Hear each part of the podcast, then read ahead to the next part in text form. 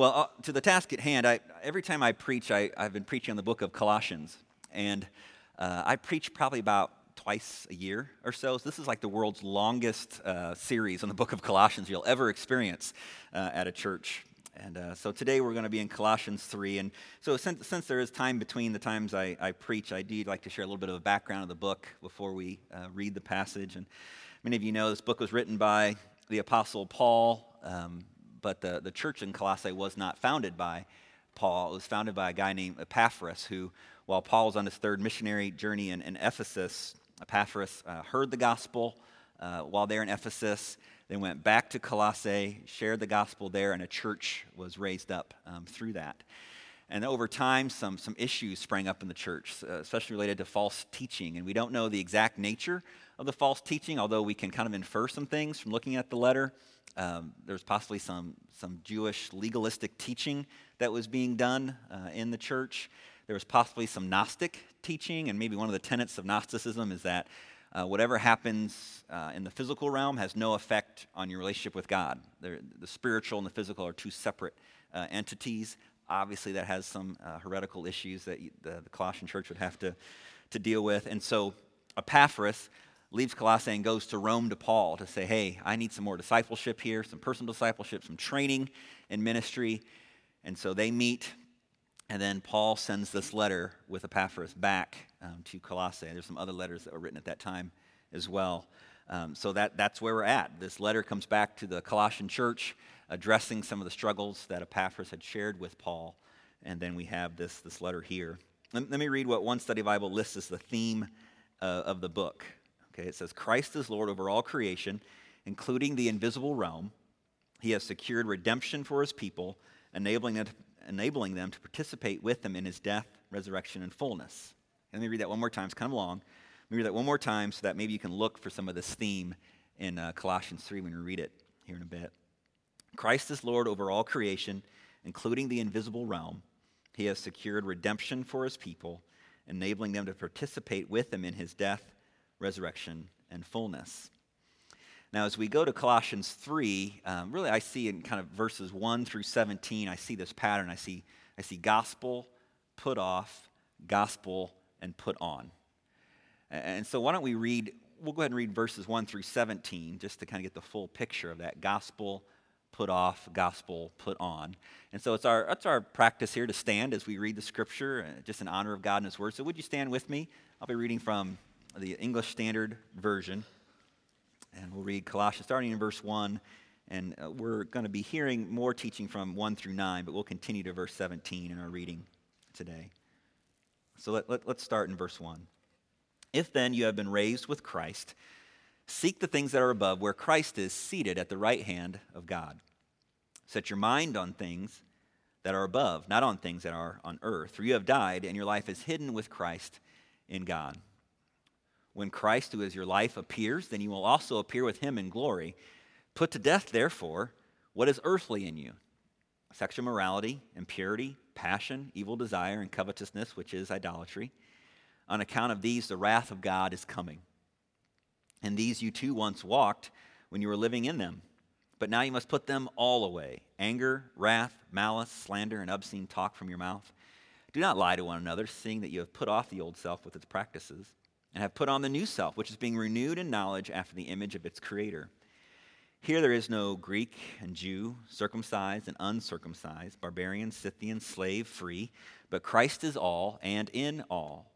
Put on then as God's chosen ones, holy and beloved, compassionate hearts, kindness, humility, meekness, and patience, bearing with one another, and if one has a complaint against another, forgiving each other as the Lord has forgiven you, so you also must forgive. And above all, these put on love, which binds everything together in perfect harmony. And let the peace of Christ rule in your hearts, to which indeed you are called in one body, and be thankful. Let the word of Christ dwell in you richly, teaching and admonishing one another in all wisdom, singing psalms, hymns, and spiritual songs with thankfulness in your hearts to God. And whatever you do in word or deed, do everything in the name of the Lord Jesus, giving thanks to God the Father through him. You can have a seat. Would you join me in praying just for our time in God's Word this morning? Heavenly Father, we recognize our, our deep need for you. I, I, hope we all can recognize our deep need for you now as, as we approach this passage. Uh, we want to be able to understand the gospel afresh this morning. Lord, those of us who are believers in Christ want to know what it means to uh, put off our earthly desires. And so I pray that our hearts would be open this morning, our, our minds would be focused, and that we would be resolute to say, Lord, I want to be changed as a result of this time in your word. Would you begin that process in me? Would you begin that process in our church even right now? We pray all this in Jesus' name. Amen. Well, the, well, the year was uh, 2000. It was the fall, and Casey and, and I were experiencing parenthood for the first time. Our Avery was, was born uh, September of 2000. And we were down in Champaign. We were ministering as part of a campus ministry at the University of Illinois. And I had been invited to a, a prayer meeting of, of other campus missionaries and, and pastors around the campus to, to pray for the U of I campus. And so uh, they did a devotional at the start, and they broke us off into small groups to pray. And, and then we, in our little small group, we went around and shared different prayer requests, personal prayer requests, and also ministry prayer requests. And it, it got to me. And so I said, as any new parent typically does in those prayer request situations, would you pray for my wife and I as we endeavor to be godly parents to our, our new son? And as I did that, there was a man next to me who had been on the mission field overseas for many years, and he was back in the States now, kind of in his retirement years in a sense, and was ministering on campus. And he kind of broke the norm of just continuing on with the next prayer request mentioned. And he, he said, Ben, I just want to say this to you. It is possible in our culture today to rear children that want to love and know the Lord Jesus. And as, as a new dad, that, that, those words just kind of washed over me. and I, I, went home and I, I, said them to Casey, and they washed over her as well because you, know, we, you, you, hear stories of just the challenges of, of parenthood. And, and uh, as we stand here on, on Mother's Day, we, we know uh, parenting is challenging. Um, it doesn't always go the way we think it's going to go. But that man, uh, he, he, he put some fuel, he gave us some fuel to, to do this parenting thing. And my guess is that although our interaction was brief, if I would have continued that conversation with him, that he would have said this as he continued is, and as you do that, Ben, you need the gospel. Uh, you're in desperate need of, of the gospel.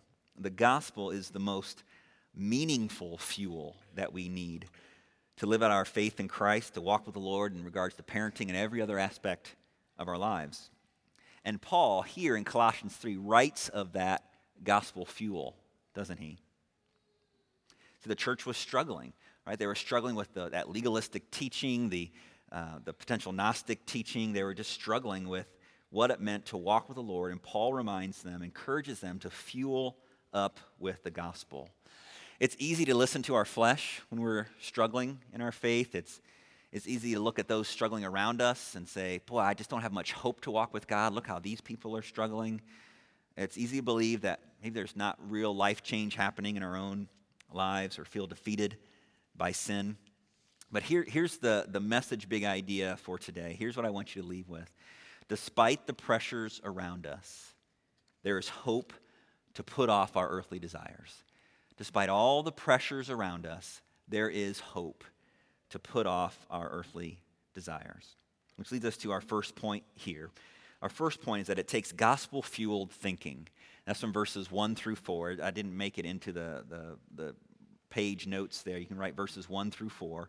It takes gospel fueled thinking. Let's go back to verse 1 of, of Colossians 3. It says, If then you have been raised with Christ, seek the things that are above. It's kind of this if then statement here. If you have been raised with Christ, then you'll seek the things that are above. There are some other if then statements that are pretty assured of in this world. You know, if I hit my toe as I came up the stage here, I would then I would grab it and probably hop around and cry out for help. Um, if I were to tell an embarrassing story about my teenage sons and the sermon without asking their permission, then I would have a pretty hard afternoon, I'm sure. Um, there are some if then statements that are pretty absolute, and how much more is this an absolute statement from God's word? If you have been raised with Christ, meaning if you've been co resurrected with Christ, isn't that a great statement? If you've been co resurrected with Christ, if you've been given new life in Christ, then you would seek the things that are above. Of, of course, you would seek the things above. It is the good and natural or spiritual response to the gospel? Of course I would. I've been raised with Christ. This seeking is it's not, oh, yeah, I've been raised with Christ. I should, you know, kind of when it's convenient or, well, when I feel like it, I'll, I'll seek the things that are above. Uh, we can't help but do it. See, this word seeking here, the idea is, is striving earnestly. You strive earnestly to seek the things that are above. Now, some of you know that I, am a runner and I enjoy running, but run, running is hard. Can we just confess that, right? Running is hard. And, and uh, I have kids that, that run, and, and I'm suppressing all the daddy pride right now because they all ran personal records this last week in their meets. You can talk to me later, or I might put that on Facebook or something. But um, really excited for my kids in that. But, but run, running is, is difficult.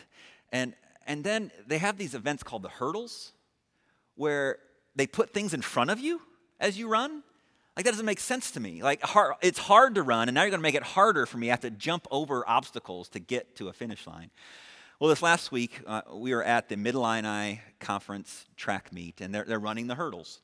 And that's it's a high school track meet, so my boys are running, and they don't do the hurdles. I, yeah, I, God bless the hurdler, I tell you. Because this, this young man, I, I, don't know what school he's from. It was red singlet. It was either Pekin, Morton, or Metamora. And, and he takes off in the hurdles, and he's doing really well. It, it's the fast heat of the hurdles, so he's one of the top guys, and, and he's jumping over these hurdles. And then, about four hurdles in, he clips one, stumbles, goes hands first, head first into the next hurdle, and then his face, his cheek, bam, on the track. And the whole crowd goes, ugh, and waits. And the rest of the boys obviously are still, still heading down the track. This young man gets up starts running, jumps over the next hurdle, jumps over the next hurdle, jumps over the next hurdle, and gets to the finish line. And we all just go crazy.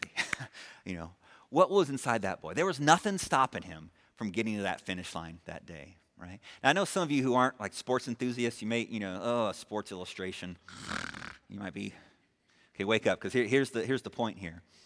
This boy had this, this young man had this desire to strive, right? He was earnest. I am going to get to that finish line. Here's where the illustration breaks down, right? He had a finish line. On earth, for here, for us, for believers, we get to keep striving. We keep to we desire to, to keep being earnest in our desire to seek the things that are above. We continue to pursue his perspective. We continue to pursue eternal priorities. We continue to get his view of this life. Now, now we see here that, that Paul's rebuffing that potential Gnostic view that, hey, you know, seeking spiritual things and what happens here on earth, those are like separate in the, the Gnostic teaching. Paul's connecting them, right? We get to keep seeking as we're here on earth. Seek what is above. Then the verse goes on here to say, seek things that are above where Christ is, seated at the right hand of God. We need to remember the gospel here, right? Christ is what? He's seated. Why is he seated? Okay, now, Baptists, get your hands out of your pockets, get them out from underneath your thighs. This might be a two hand moment for us, right? Okay, I know we're a historically Baptist church, but we might need to raise our hands on this. Christ is seated at his place of authority, having fully defeated sin and death. Fully defeated sin and death. And as a response to his work on the cross, we passionately seek his eternal perspective we strive earnestly to seek that eternal perspective. So, verse 1 is about striving. You know, it's coupled with verse 2, right? Verse 2 is about concentration. Let's look at verse 2. Set your minds on things that are above, not on things that are on earth. This setting here means to, to think, to have an inner disposition that is continuous, it's concentrated. Now, I don't know about you, um, I'll speak to the moms here since it's Mother's Day. Sometimes, uh, moms, at least with, with some of our children, you're trying to instruct them and they lack concentration. You know, hey, here's what I want you to do next. And they're, yeah, okay. Are, are you listening to me? Yeah, I'm listening. Yeah, okay. What we had done when our kids were small is we would, as their eyes are wandering over, we, would approach them and, and we'd, we'd gently take their uh, very gently, take their uh, head in our hands, and we'd say, okay, here's what we want you to do teeth, pajamas, bed. Can, and, and, maybe their head's still wobbling, so maybe we have to kind of strengthen our grip a little bit. We'd say, uh, teeth, pajamas. Can you say that with me? Teeth, pajamas, bed. Okay, say it back to me. Teeth, pajamas. Okay, great. Go.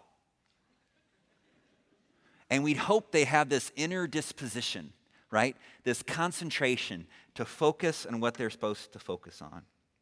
When I was a kid, I was convinced that if I took a compass and if I twirled around enough or threw it up in the air or held it upside down, that I could get that north needle not to point north. And so I would do that. I would twirl around and, and, and do jumping jacks, and then I'd I kind of boom, ah, there it goes, back back to north. And I'd twirl it around again, and yeah, it's not going to go back. Because this compass, right, had this, this inner disposition, and there's some sciency things here too, probably. But I had this inner disposition uh, to go that needle to go to north every every time. There's this mindset that the believer has to do things like Philippians 4:8. Finally, brothers, whatever is true, whatever is honorable, whatever is just, whatever is pure, whatever is lovely, whatever is commendable, if there is any excellence, if there is anything worthy of praise, think think, have this disposition, have this concentration to think about these things. Now, as I say that, what I don't want you to hear is, you know, a shaking finger in your face saying, you better do these things, because this is not just a have to, it's a get to. I get to think about what's true.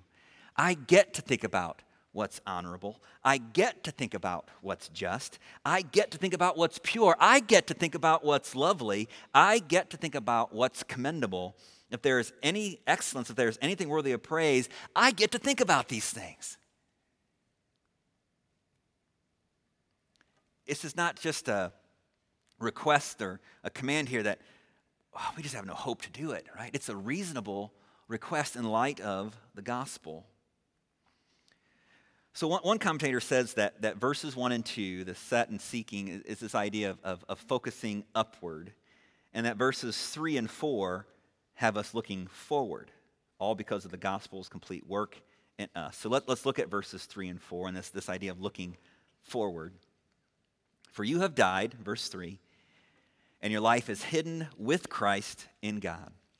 See, we are dead to sin, for you have died. You have died, believer and your life is hidden with Christ in God. So, our position in Christ is that sin does not rule or identify us anymore. Because we are hidden with Christ, we are safely concealed with Christ in God. Isn't that an incredible picture? We are hidden. There's this sense of security wrapped up. We're secure with Him. I think of the lyrics from the song From the Day. From the day you saved my soul so secure. To, to the very moment when I come home, I'll sing, I'll dance, my heart will overflow. Now, when I was a kid, I was convinced that there were monsters underneath my bed. And uh, so I, I, had a process, even at six years old, of how to get into bed. And I know that some of you that know me are shocked that Ben Davidson has an efficient process for something. Um, but here, here was the process. I, before I left my room with the light on to go brush my teeth, I would pull the covers down to the feet okay? Go in the bathroom, brush my teeth, and then from the bathroom, I start running. And I run down the hall, and I leapt from the doorway, left hand back, tap the light off while I'm in the air, pressed, aren't you? And land in the bed, grab the covers, pull them up to my neck, because all monsters know that once the covers are up, you can't touch me. And so I pulled those covers up to my neck. And of course, monsters know that there's this invisible force field over the head because that's un- untouchable. Um, but that's what it meant for me to feel this kind of safety, this safe and secure uh, sense here. And uh, kids, just so you know, there are not monsters underneath your bed. I've checked lots of beds when I was a kid, never found one, um, but still I believe that. But that's what it took for me to have this sense of safety and security. How much more, in the truth of Scripture, say we are hidden with Christ in God.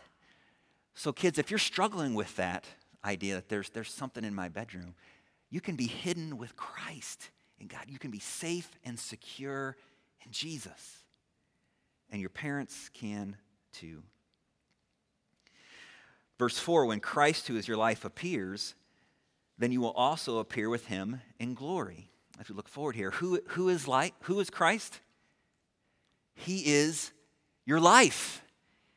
He is your life. And when the rapture comes at the end of days, we will appear with him in glory. We will be with Jesus. And we look forward to that day. See, the, the gospel just enrapture our, our lives. Now, I, have taught a class kind of on a monthly basis. There's another one here uh, later this month that you can, uh, I think it's probably on our website. But it's called Making Conversations Gospel Centered. And the idea of the class, we're using this book called Evangelism by um, this is his last name. Um, and uh, the idea is, is creating a culture of evangelism within the church. And the idea is that as, as churches, we sometimes believe that evangelism is like pushing this, this boulder up a hill. Oh, I gotta share my faith, and it's so hard, and it's scary, and and and I think what Stiles writes about is is um, who who said evangelism has to be scary? Who's the person that said that first? Because I'd like to talk to that person, and take them out to the back. You know, because why, why is that a scary thing? Who is Christ? Your life. You've been hidden with Christ in God, right?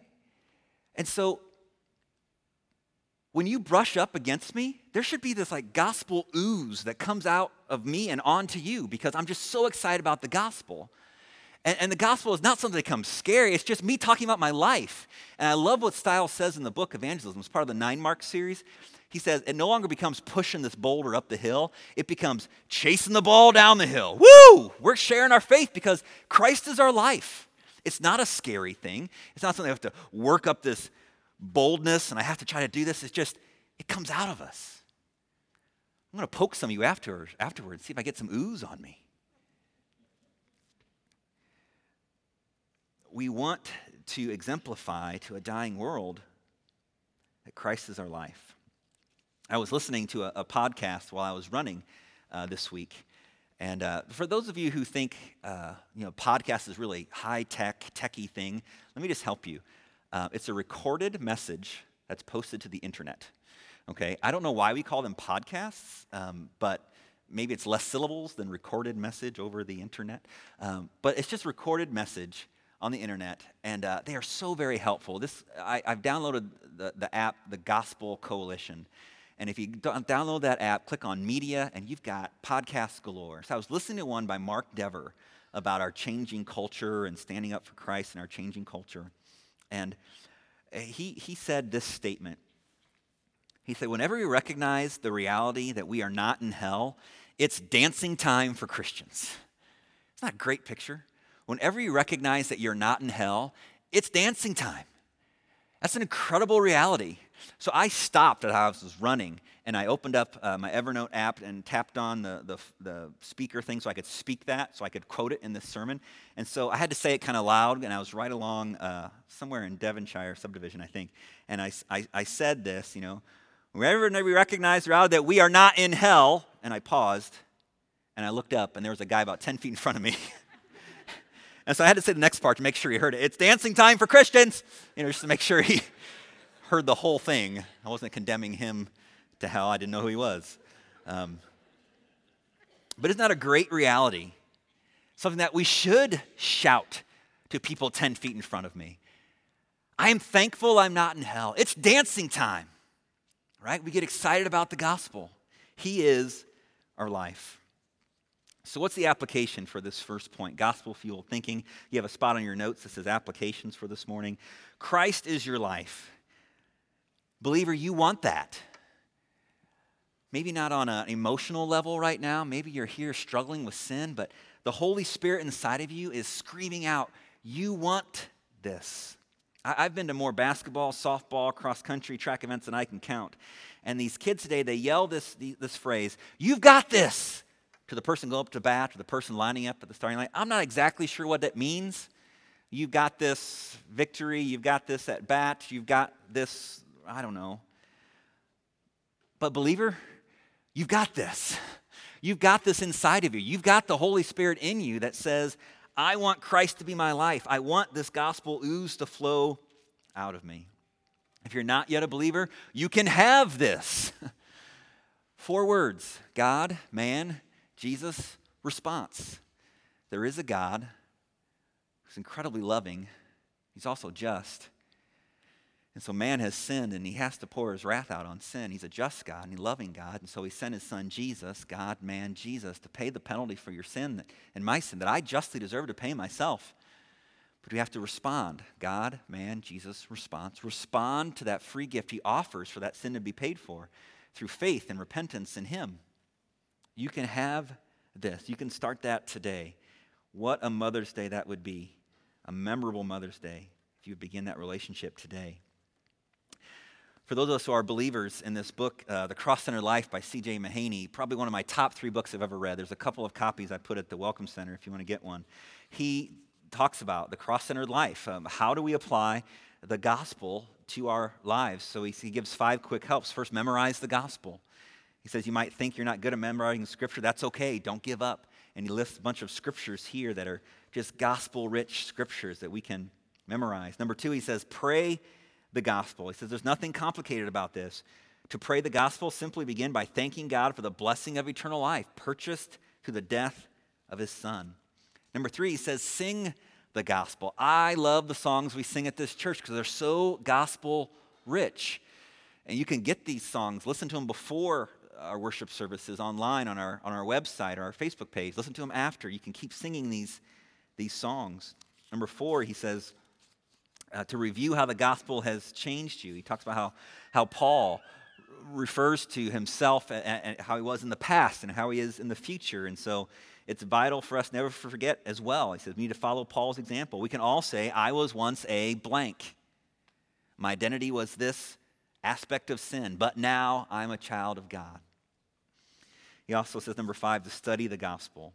Camp out in the books of Romans and Galatians. Don't be afraid of technical theological terms like atonement, substitution, propitiation, justification, redemption, reconciliation, and salvation. Study those words.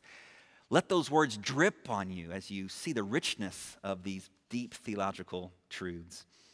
Lastly, he says, don't try to do this on your own. Cooperate with the Holy Spirit in you and, and do it with other believers to remember the gospel together. Great applications for this first point from the cross centered life. Let's transition here to our, our second point. And we see this transition in the hymn by Thomas Kelly called Stricken, Smitten, and Afflicted. Gospel fueled thinking. Okay, let me read this to you. Stricken, smitten, and afflicted. This sermon begins. This uh, hymn begins. I'm sorry. See him dying on the tree. Tis Christ by man rejected. Yes, my soul, tis he, tis he. Tis the long expected prophet, David's son, yet David's Lord. Proofs I see sufficient of it, tis the true and faithful word. Now he transitions to gospel fueled dying. Ye who think of sin but lightly, nor suppose the evil great, here may view its nature rightly, here its guilt may estimate. Mark the sacrifice appointed, see who bears the awful load. Tis the word, the Lord's anointed, Son of Man and Son of God. Leads to our second point here. Gospel fueled thinking leads to gospel fueled dying. Gospel fueled thinking leads to gospel fueled dying. This is verses 5 through 9. Let me reread those verses for us. Put to death, therefore, what is earthly in you sexual morality, impurity, passion, evil desire, and covetousness, which is idolatry. On account of these, the wrath of God is coming. In these, you too once walked when you were living in them, but now you must put them all away anger, wrath, malice, slander, and obscene talk from your mouth. Do not lie to one another seeing that we put off the old self with its practices. And I think the rest of the passage talks about the gospel again and putting on. A commentary I was reading by John MacArthur, I think gives, gives us a good structure for these remaining verses, 5 through 9. Okay, it has the therefore, right? So, in light of the gospel fueled thinking, therefore, let's, lead to gospel fueled dying. But here's the structure that MacArthur gives to uh, verses 5 through 9. Verse 5, personal sins of desire. 6 and 7, reasons to put sin to death. Eight and nine, social sins of speech. So, verse 5, personal sins of desire, we put off those earthly desires. Verse 6 and 7, Paul gives a reminder to, to, of reasons to put sin to death. And then verse 8 and 9, social sins of, of speech. Now, this is, I don't think we see an exhaustive list of our earthly desires in this passage, but it's certainly uh, nonetheless important things to put off. So let's look at verse 5. Put off, or put to death, therefore, what is earthly in you sexual morality, impurity, passion, evil desire, and covetousness, which is idolatry. It goes from actions to motives here, you see. Um, sexual morality is the first one listed here. I, I, don't know this for sure, but I wonder if Paul puts a special emphasis on here on sexual morality because he knows the damage that sexual morality has done to, to Christ's church. Uh, an earthly act that tears away at, at so many. Uh, he puts a high, I think there's a high priority in Scripture on, on ridding ourselves of sexual morality, of fighting against sex immorality. 1 Thessalonians 4 3 says, This is the will of God, your sanctification, that you must abstain from sexual immorality. The next word is impurity here. So it's not just the act of immorality, but the thoughts and intentions of our hearts of impurity. Then we see passion and evil desire maybe coupled together, that, that passion is the sexual lust acted out. At least that's how it's used. Two other times it's mentioned in the New Testament. And then this evil desire is sexual lust in the mind.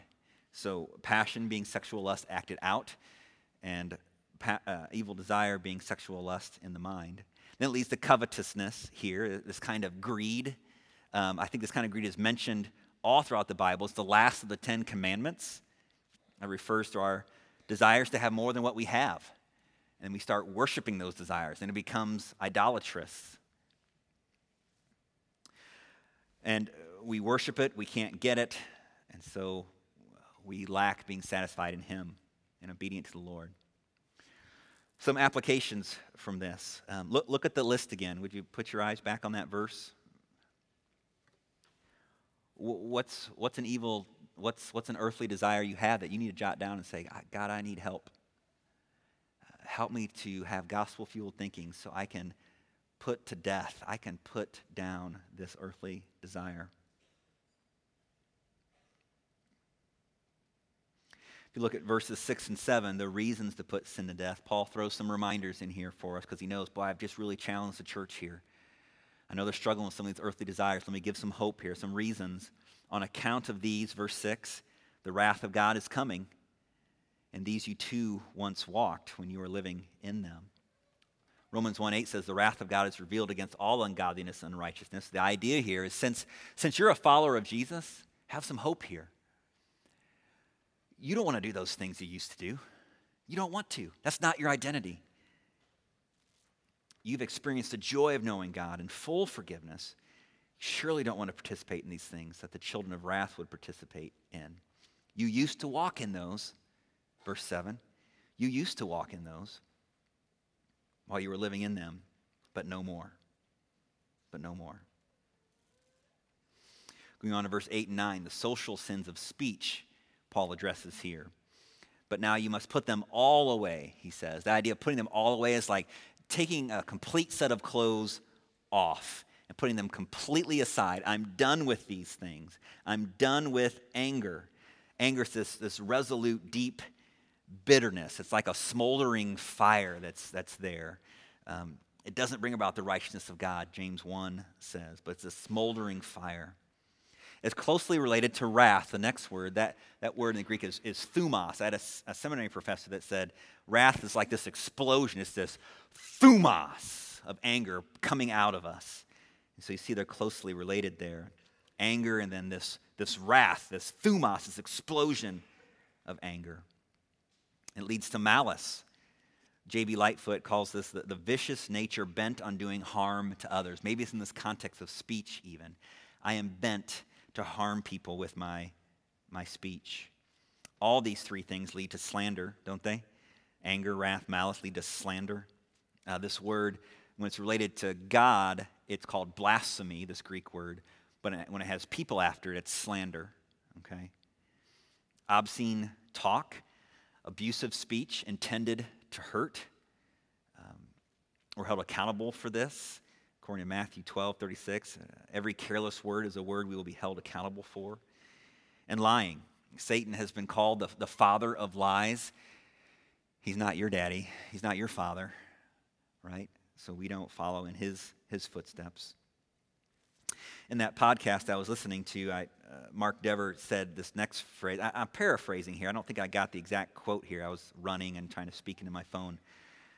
give us some hope here to putting these things to death. He said, Nothing on the earth can rule and succeed in your life any more than the crucifixion defeated Jesus. Is that hope for you as you endeavor to put off your earthly desires? Nothing, none of these earthly desires can rule and succeed in your life any more than the crucifixion defeated Christ. And we know the end of that story, don't we? He conquered death. Death could not hold him. And we have that Jesus to turn to. There is a need for us to, to focus on the gospel and to starve ourselves of focusing on these earthly desires. There's a, a phrase that we say in our, our household garbage in brings garbage out, and Bible in brings Bible out, right? If, if we don't starve ourselves with earthly desires, we just keep taking it in and wonder, why am I still struggling? Because what we're taking in. We need to take the Bible and we take the truths of God's word in, and that's what will come, come out of us. So let me ask you this question, thinking of, of the applications there at the bottom of your sheet. Did you come today weary of earthly desires?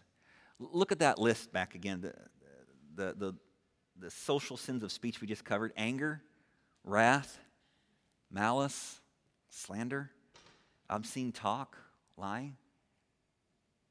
Oh, it's just a little lie. It's not that big of a deal. That's an earthly desire. We're supposed to put that to death. You come a little weary? I have great news for you. Take heart. Despite the pressures, your flesh, the culture around you, it is possible to put off your earthly desires. Jared Wilson, when asked about the gospel, said this The gospel, the gospel provides freedom from the past, the gospel provides power for the present, and the gospel provides hope for the future. Freedom from the past. You're not condemned anymore. Power for the present to put to death your earthly desires, and hope for the future. So, like the new parent, wide eyed, looking for some fuel to be a good parent, believer, our Savior, who can identify with you in every way, says to you, it's possible to put off your earthly desires when fueled with gospel thinking. Let me pray that would be true for us. Heavenly Father, we are just desperate people. We're more desperate than we realize. God, we need to be more desperate. We're in need, in need of your help, in, in need of the gospel to fuel our thoughts, our everyday thoughts as we, we sin, as we, as we leave this room, as we are impatient with a child running in the hallway, as we're impatient with someone who bumps into us and doesn't say, Excuse me, God, will the gospel fuel our thinking? Help me to put off an earthly desire right now, Father. Help me to have compassion on that child, the compassion on that person. They're in need. I'm in need. I'm no better than them. God, would, the, the gospel is the great equalizer. The ground at the foot of the cross is flat. There's no one greater than another. Help our hearts to be bent towards our deep need for the gospel today. We pray all this in Jesus' name. Amen.